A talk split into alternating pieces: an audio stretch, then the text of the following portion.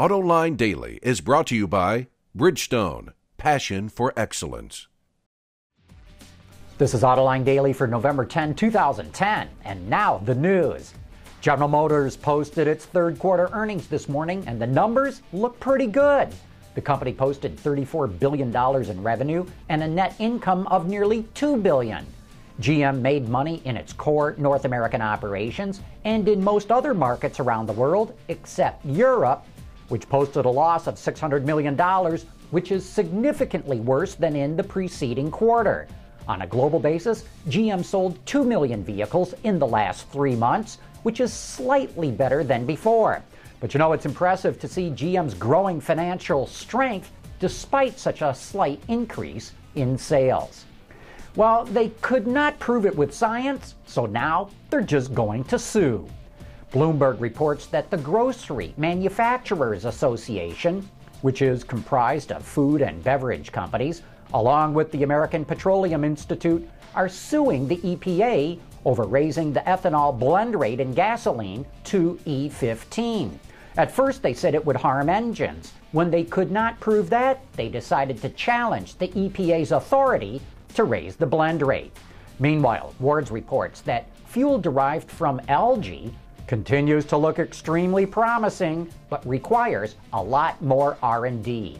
Researchers say it will take another decade to determine if fuel from algae can be produced affordably on an industrial scale.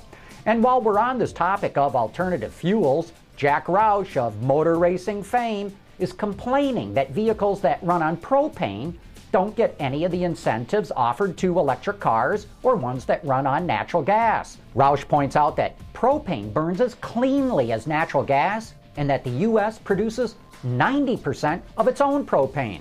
And just so you know, when it's used in vehicles, propane is officially known as autogas.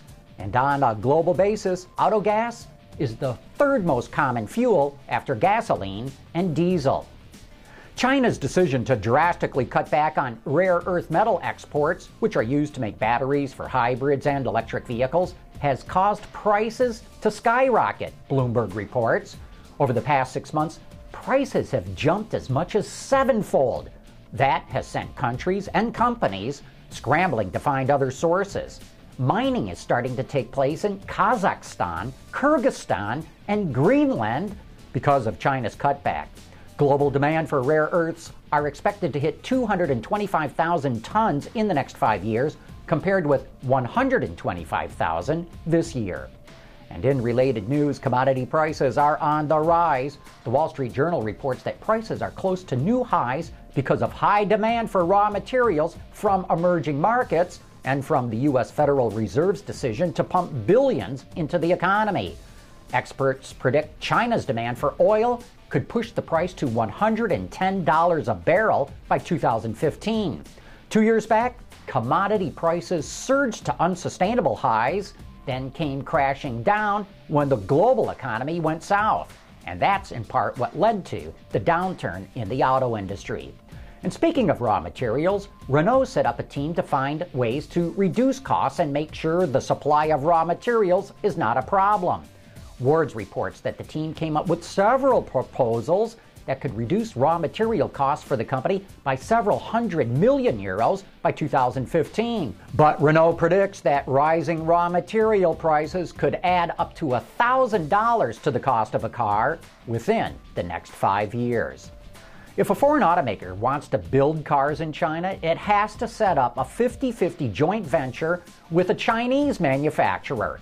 But according to Gasgoo, the government is considering getting rid of that rule. Foreign OEMs are in favor of it because it will open up the market more. Many say it's hard to make quick decisions because of these joint ventures. But the domestic automakers in China don't want the rule to go away because they fear the foreign automakers are going to take control and dominate the Chinese market.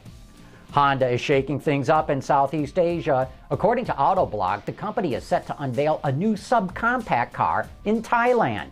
Honda hinted at things to come when it showed off its new small vehicle concept at New Delhi earlier this year. Details about this upcoming subcompact are skimpy at best, but it should be sold in both Thailand and India with a price tag of about $10,000. Right now, we have no idea what's under the hood or whether Honda will sell the car elsewhere in the world. The Detroit Free Press reports that Ford is expected to build a new Lincoln Sport utility vehicle at its plant in Louisville, Kentucky. According to anonymous sources inside the company, the unnamed vehicle is still under development. It will be smaller than the Lincoln MKX crossover and it's targeted at the Lexus RX. A formal announcement on the vehicle is expected early next month. What's interesting here is that Louisville is the plant where UAW workers would not give concessions. As we reported a month or two ago, this caused Ford to pull the plug on building its European Kuga crossover there, which is currently assembled in Saarlouis, Germany. Or so we thought. The new Lincoln SUV could be a version of the Kuga or a gussied up version of the Grand C-Max, which is also built in Saarlouis, as well as Valencia, Spain. Hey, coming up next, it's time for You Said It. Introducing Bridgestone's third generation of run flat tires with groundbreaking new Bridgestone technologies. Bridgestone run flat tires offer improved ride comfort, lower rolling resistance, and improved wear while giving you the peace of mind and comfort you need. And now it's time for some of your comments. A number of you watched Monday's show when Christy Schweinsberg from Wards filled in for me and delivered an editorial very much in favor of electric cars. Tony Gray obviously liked what she had to say. Way to go, Christy, he says. But Ron Paris is clearly on the other side of this argument. Oh God, John's found an EV Evangelista to help us cleanse our icy, polluted souls. Give me a break. And a number of you commented on how Autoline Daily is now available for viewing on YouTube. Steve wrote in to say, I really like the ability to watch this on YouTube. Way to go! A little higher resolution would make full screen much better, though. Steve, we're working on a higher resolution. Just you wait. But Flat Backstrat bemoans the fact we made this move. Why did you guys put this up on YouTube?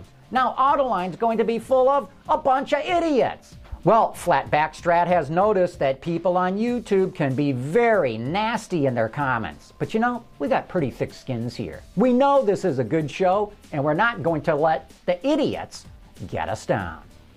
Hey, don't forget to tune in to Autoline After Hours tomorrow night for the best insight and commentary on what's going on with cars and the people who make them. I'll be out of town tomorrow, but don't miss another great show with the auto extremist, Peter DeLorenzo. That's tomorrow night, 7 p.m. Eastern, on Autoline After Hours. And that's it for today's report on the latest news in the global automotive industry. Thanks for watching. We'll see you tomorrow.